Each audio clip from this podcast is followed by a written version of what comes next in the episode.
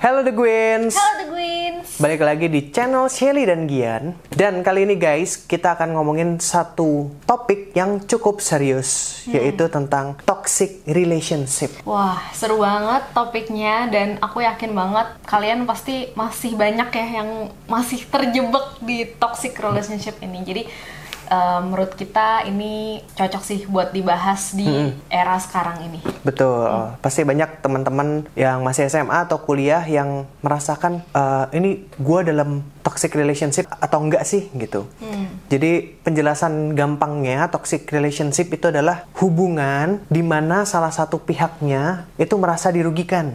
Iya, bisa nggak sih kalau kedua pihaknya dirugikan? Bisa aja kan? Bisa aja. Iya. Cuman biasanya toxic itu kan salah satu pihak yang mendominasi atau gimana gitu. Jadi uh, dirasa satu pihak aja yang rugi gitu. Dianya yang mungkin memang sifat bawaannya kayak gitu merasa baik-baik aja gitu. Iya iya iya. Jadi dia nggak ngerasa salah ya. Iya, benar. Ngerasa itu adalah hubungan yang seharusnya gitu. Betul. Dan eh, tadi Gian ada bilang mungkin SMA atau kuliah, tapi nggak juga guys. Banyak juga yang udah mau ke jenjang serius atau bahkan sudah menikah mengalami toxic relationship. Iya. Jadi kita akan membahas uh, sedikit tentang toxic relationship dan kali ini bintang tamu saya Oh ini kita nggak sharing berdua gitu ya? enggak. Oh enggak. Jadi karena aku udah kenal lama banget sama Shelly udah tujuh tahun lebih, udah mau 8 tahun lah ya. Hampir satu tahun kita nikah. Jadi Shelly udah pernah cerita dulu dia sempat mengalami hubungan yang toksik. Iya betul. Ah, jadi kenapa kamu merasa waktu itu adalah suatu toxic relationship?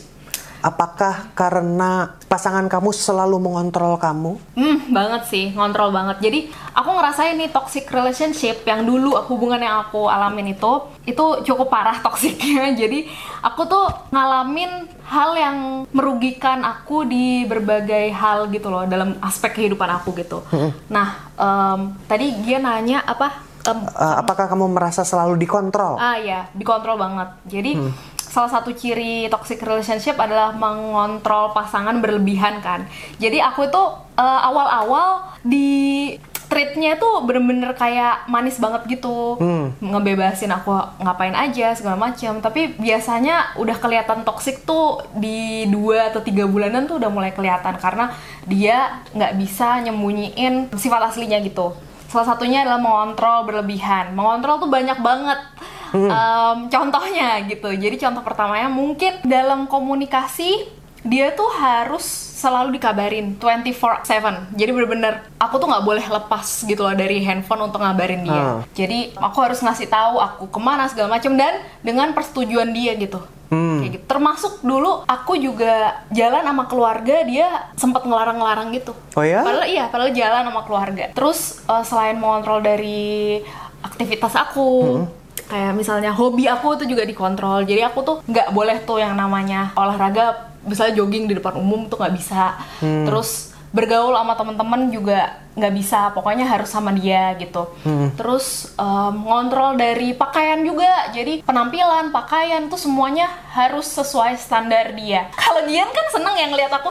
Wah cantik kamu pakai baju ini seksi. Maksudnya seksi in a positive way ya, bukan yang terbuka Iya, iya, gitu bukan, enggak ya? bukan. Heeh. Jadi kalau itu kamu juga ngelarang aku Betul. kan gitu. Maksudnya seksi yang kayak cewek dilihat tuh enak gitu loh. Kayak Iya, gitu iya. tuh nggak boleh. Mungkin dari kalian, loh berarti bagus dong kayak gitu. Tapi Hmm. aku kurang suka sih kayak dikekang kayak gitu dari segi penampilan. Sedangkan dia suka ngelihat cewek-cewek yang kayak gitu.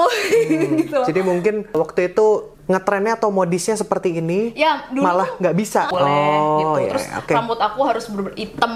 Terus habis itu aku dikasih makan banyak banget gitu, nggak boleh kelihatan badannya tuh ideal gitu. Jadi kayak bener-bener semuanya dikontrol. Dari penampilan, eh, komunikasi, sama siapa aku bergaul, ke mana aja, terus eh, apa pun lah kayak gitu dikontrol. Hmm. Wah, luar biasa. Luar biasa. Terus eh, pasti dengan kamu dikontrol banget Hmm. gitu, kamu sulit menjadi diri sendiri ya? banget sih. Jadi aku tuh waktu pacaran, padahal aku pacaran tuh kayak nggak sampai satu tahun gitu guys. Dan selama itu aku bener-bener ngerasa dimasukin ke penjara, terkekang banget dan kayak pingin keluar gitu. Jadi bukannya aku nyaman digituin, malah kayak pingin cepetan putus-putus-putus gitu. Jadi aku otaknya cari cara supaya gimana bisa putus gitu. Tapi itu aku masih em, apa ya bisa berpikir dengan jernih ya. Kalau misalnya teman-teman aku juga banyak yang terjerat di toxic relationship, tapi mereka udah nggak ada tuh pikiran putus kayak gitu, udah terjebak gitu. Jadi pikiran jernihnya udah nggak main lagi gitu. Iya, logikanya udah nggak Logikanya main. udah, ah. Bucin tingkat dewa itu. Ah ya. iya, bener.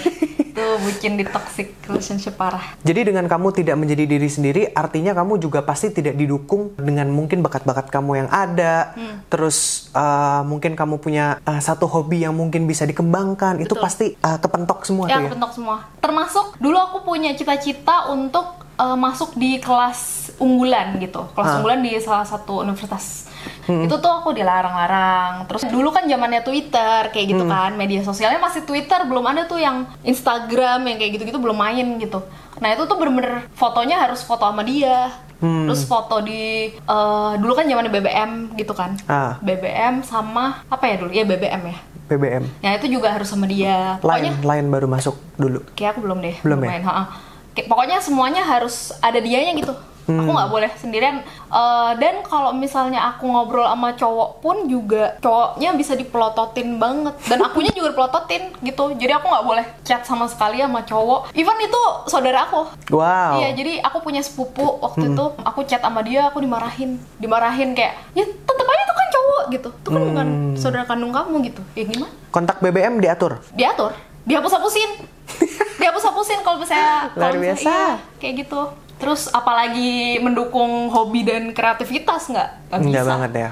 Nggak bisa dulu Dulu kamu ini ya, hobi nyanyi kan? iya aku hobi nyanyi tuh nggak nggak bisa aku em, manggung-manggung boro-boro manggung Ngeband nemuin teman-teman untuk eh, jadi satu band eh, ngeband barengnya nggak bisa gitu. Bisa. nggak bisa lah orang semua dibatasin gitu Mm, mm, mm. gila sih tuh Pasti uh, gerak-gerik kamu akan selalu dicurigai ya? Oh parah, iya itu salah satu cirinya guys. Jadi hati-hati sama cowok yang seolah-olah dia tuh eh, Perhatian. perhatian banget gitu, terus takut kamu kenapa-napa gitu, dengan alasan Iya aku takut nanti cowok ini ngelukain kamu atau cowok ini membawa dampak negatif ke kamu atau temen kamu ini nggak cuma cowok loh. Hmm. Jadi teman-teman cewek aku juga pada jauh menjauh pokoknya aku jadi menjauh sama teman-teman Oh. cewek karena dilarang main sama mereka. Jadi pokoknya semuanya harus serba dia gitu. Jadi cemburunya bisa dibilang nggak hanya sama cowok ya? Enggak, enggak. Sama Kamu- cewek aku nggak punya sahabat waktu itu. Temenan sama ceweknya dicemburuin Iya, gitu lah boleh. istilahnya ya. Jadi lu harus sama gue aja sih, nggak boleh Iya, ke mana-mana. nggak boleh.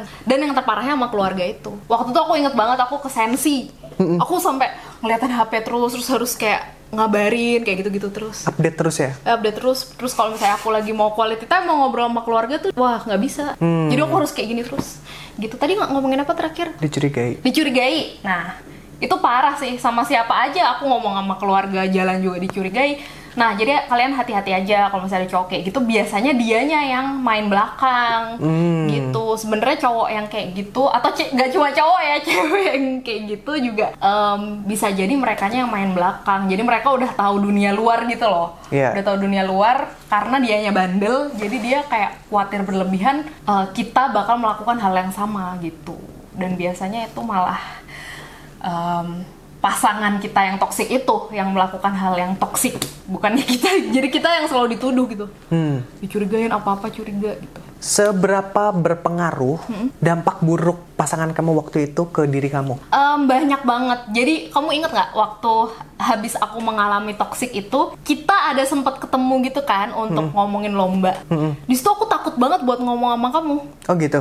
Iya yang kayak ngomongku tuh kacau balau gitu loh yang kayak aku mikir aku harus ngomong apa karena aku udah lama banget nggak berkomunikasi sama orang selain sama dia. Jadi aku takut untuk ngomong sama orang lain tuh kayak aku ngerasa minder banget gitu. Hmm, oh iya, iya, benar. Jadi biasanya orang yang eh, toxic kayak gitu membuat pasangannya jadi apa ya direndahkan Iya gitu ya. direndahkan. Jadi dulu beberapa kali aku mau putus sama dia, Hmm. itu dia selalu bilang kamu nggak akan dapet yang sebaik aku, yang seperhatian aku, yang se- sempurna, sempurna aku gitu. Dan waktu itu kamu pemikirannya, ya juga ya, Iya juga jangan-jangan ya. nggak bisa dapat lagi nih gitu iya, ya. aku takut, bener-bener loh dibikin takut gitu. Hmm. Dan itu tuh it works gitu.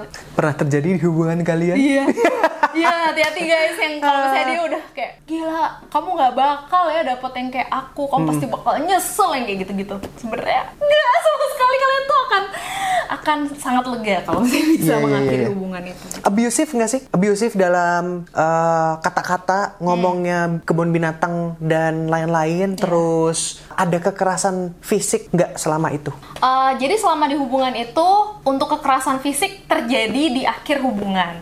Cuma di selama hubungan itu dia lebih ke kata-kata gitu. Jadi mungkin dari kalian hati-hati aja kalau uh, pasangan kalian udah mulai berkata-berkata kasar, itu bisa memungkinkan untuk terjadinya kekerasan fisik gitu. Karena menurut aku 11-12 sih gitu. Jadi orang yang bisa ngomong kasar ke orang yang dia sayang, kata-kata binatang itu berarti besar kemungkinan dia bisa mukulin kalian atau bisa melakukan hal-hal yang kasar gitu loh. Iya. Kayak gitu. Dan kalau untuk kekerasan fisik aku ngalamin waktu di akhir hubungan waktu itu aku mau mengakhiri bener-bener mau mengakhiri karena si cowok ini ketahuan main cewek gitu. Hmm. dan udah ada buktinya gitu kan.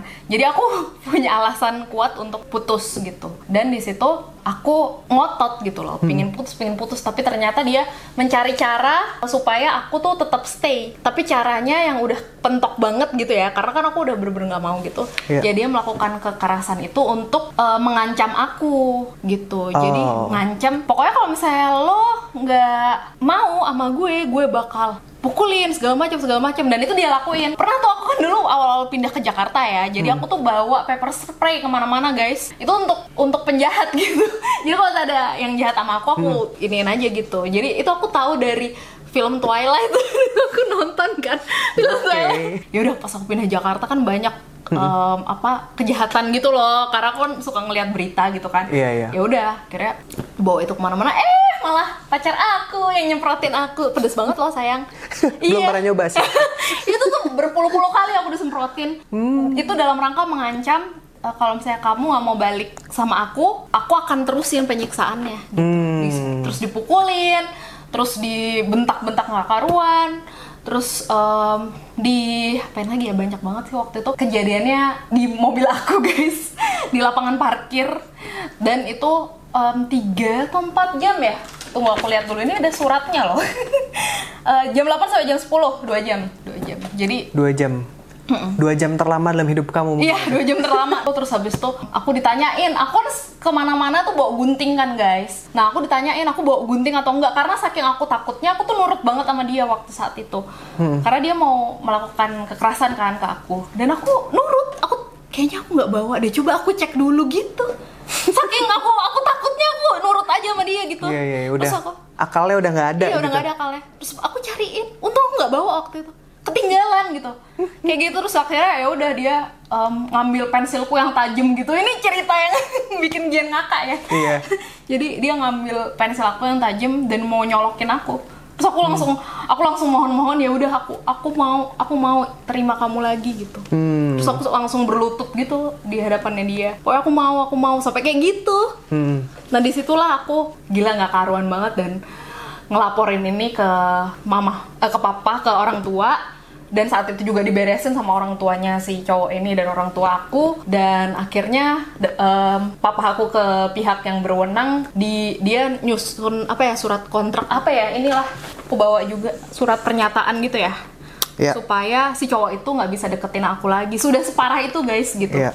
jadi ceritanya sih panjang ya. Jadi kayak nggak bakal selesai kalau aku ceritain semua gitu. Iya. gitu parah jadi surat pernyataan kalau eh, pacar kamu saat itu nggak boleh mendekati kamu lagi dalam jarak berapa meter. Berapa meter. Kalau melanggar bisa langsung ke meja persidangan, Iya. bisa di penjara kayak gitu. itu langkah yang bagus sih untuk Iya. orang tua aku Bagus itu. Heeh, karena setelah itu pun dia masih mencoba karena dia nggak tahu ya itu namanya obses kali ya Obsesi. Heeh, kayak gitu dan aku mentalnya kena banget sih itu gila parah Hmm. sampai aku tuh saking takutnya oh ya aku diancam waktu itu kata dia aku mendingan mati aku mendingan nggak ada dan dia mendingan masuk penjara daripada aku masih ada terus aku jadi punya cowok lain gitu Hmm.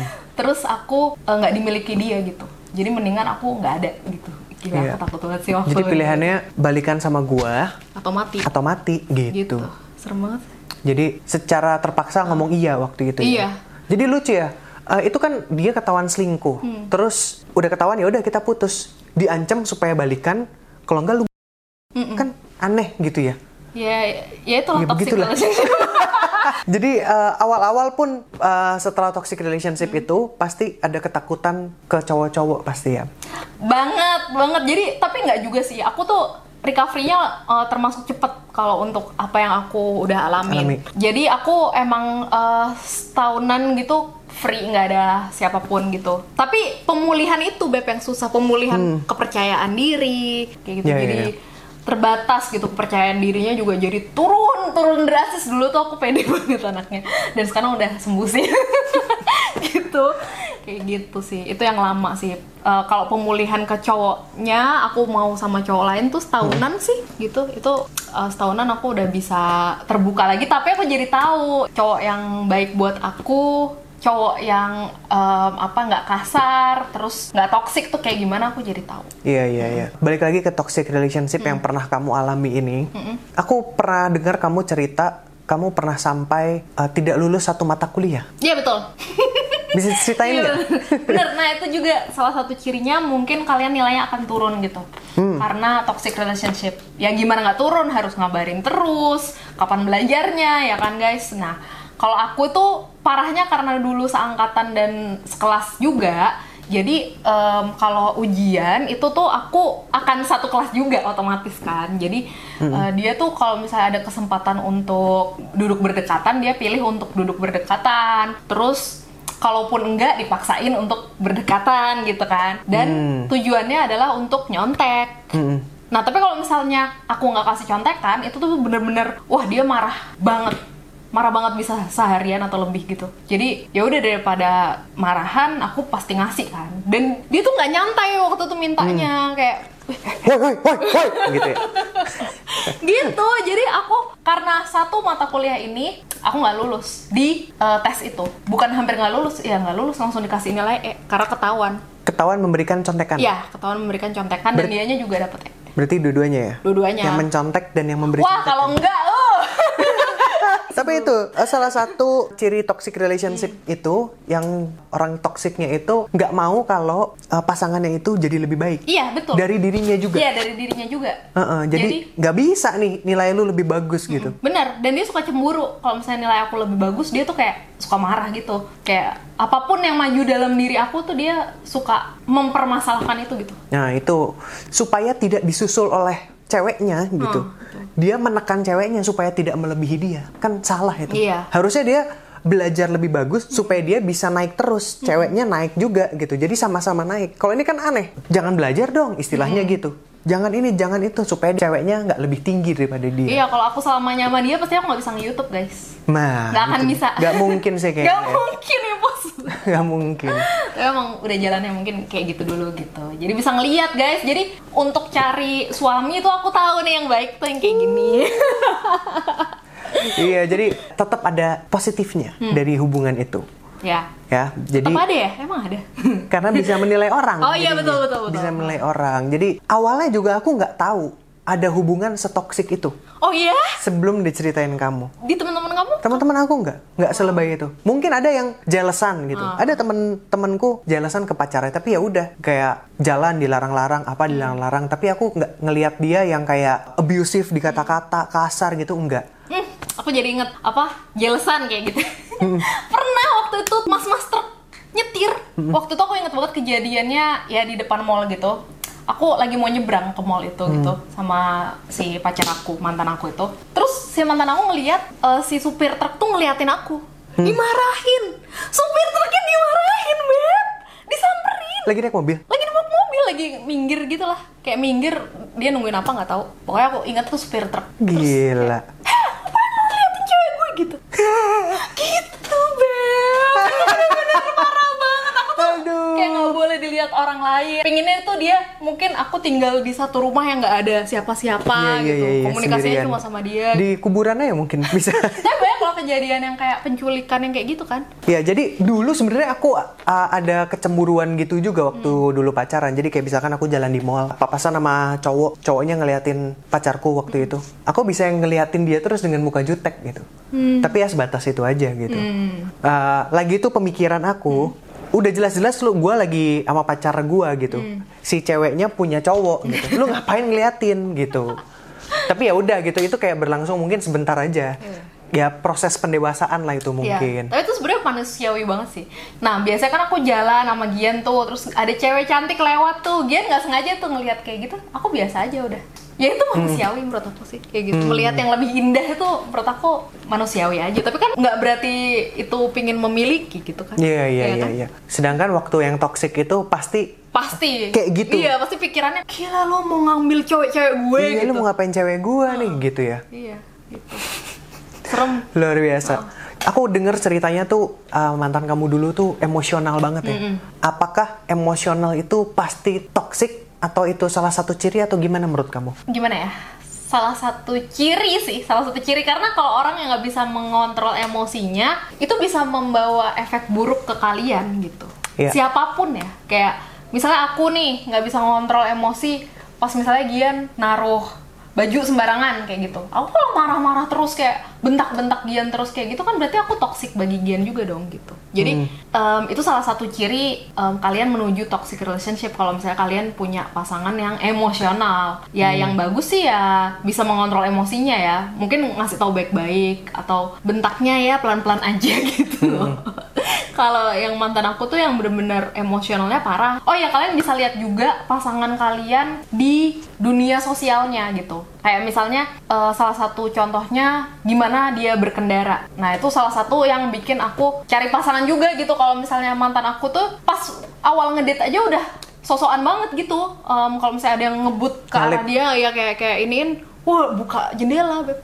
Wow, kayak gitu-gitu. Jadi yang nggak sabaran di lalu lintas tuh juga bisa lihat nih. Itu bisa jadi orangnya tuh kasar dan nggak menutup kemungkinan kasar ke kalian juga.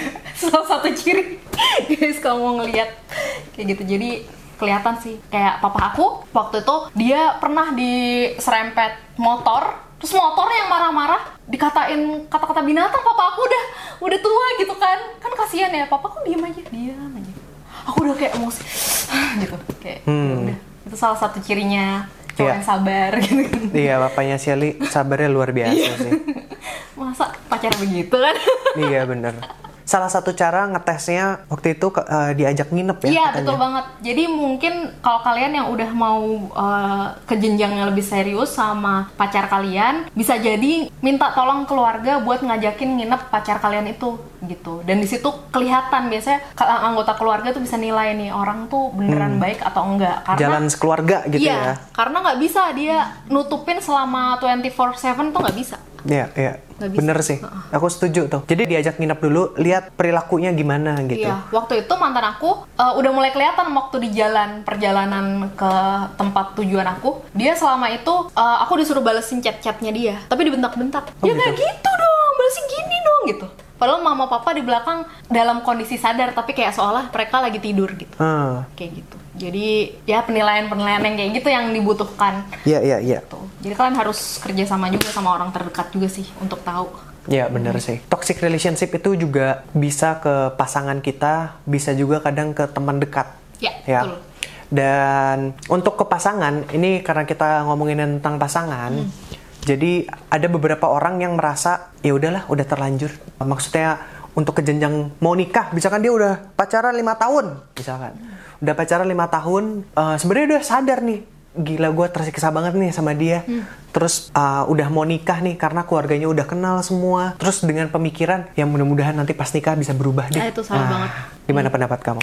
salah banget guys maksudnya susah gitu bukan bukan salahnya dia ya mungkin em, apa ya dari eh, bibit bebet bobot ya kita ngelihatnya. Dari mungkin anggota keluarga mereka yang memberikan contoh yang mungkin menurut dia hubungan seperti itu tuh normal aja gitu loh. Iya. jadi nggak salah dia sepenuhnya. Ya kita harus pinter-pinter aja nyari pasangan gitu.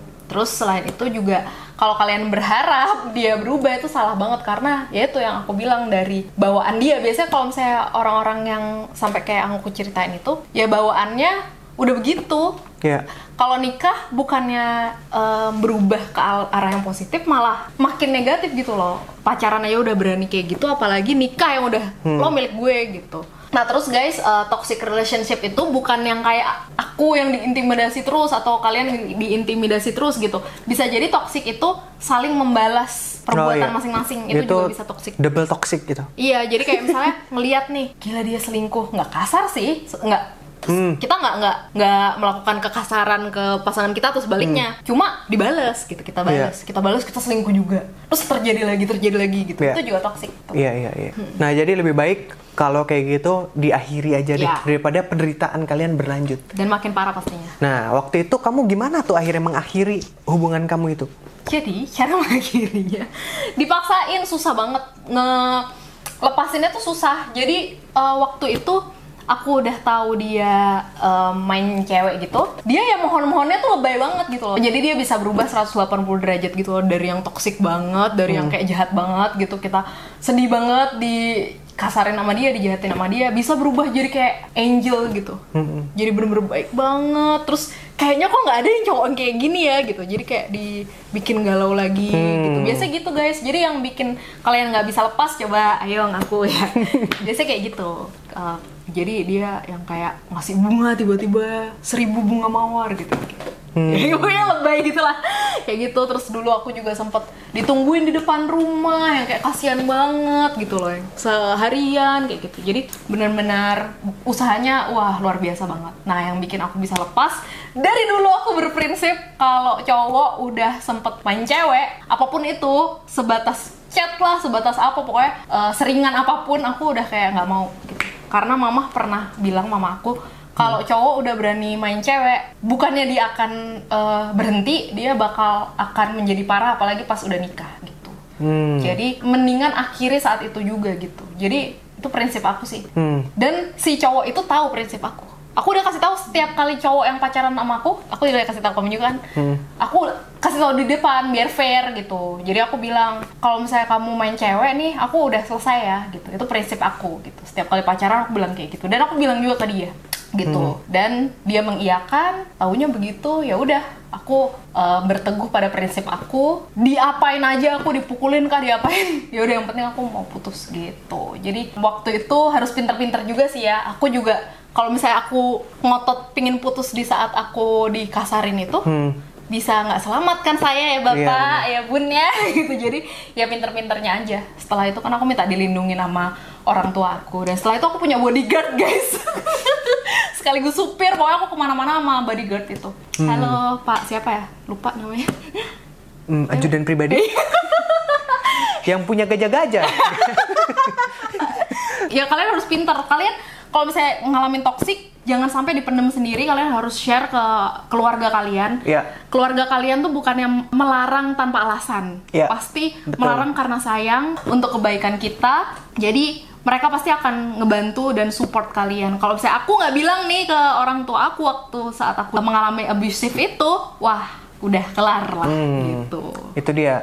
Shelly ini bagusnya walaupun dia uh, bucin tapi tetap uh, bermain logika. Iya, betul. Dia tetap mikir. Jadi itulah kalau kalian udah di istilahnya disiksa ya, disiksa entah verbal, verbal kan bisa mempengaruhi mental Hmm. atau bahkan fisik. Terus kalian diam-diam aja dengan pemikiran gue sayang banget sama nih cowok, gue sayang banget sama nih cewek. Tapi terus berjalan kayak gitu itu udah nggak sehat guys. atau latar belakangnya kasihan Iya, itu juga bisa ada kasihan. kayak gitu Betul, kasihan juga nih ya. Ya. Nggak usah whatever deh, itu. sok-sok jadi pahlawan. Nah, kasihan sama diri sendiri Yes. dulu guys.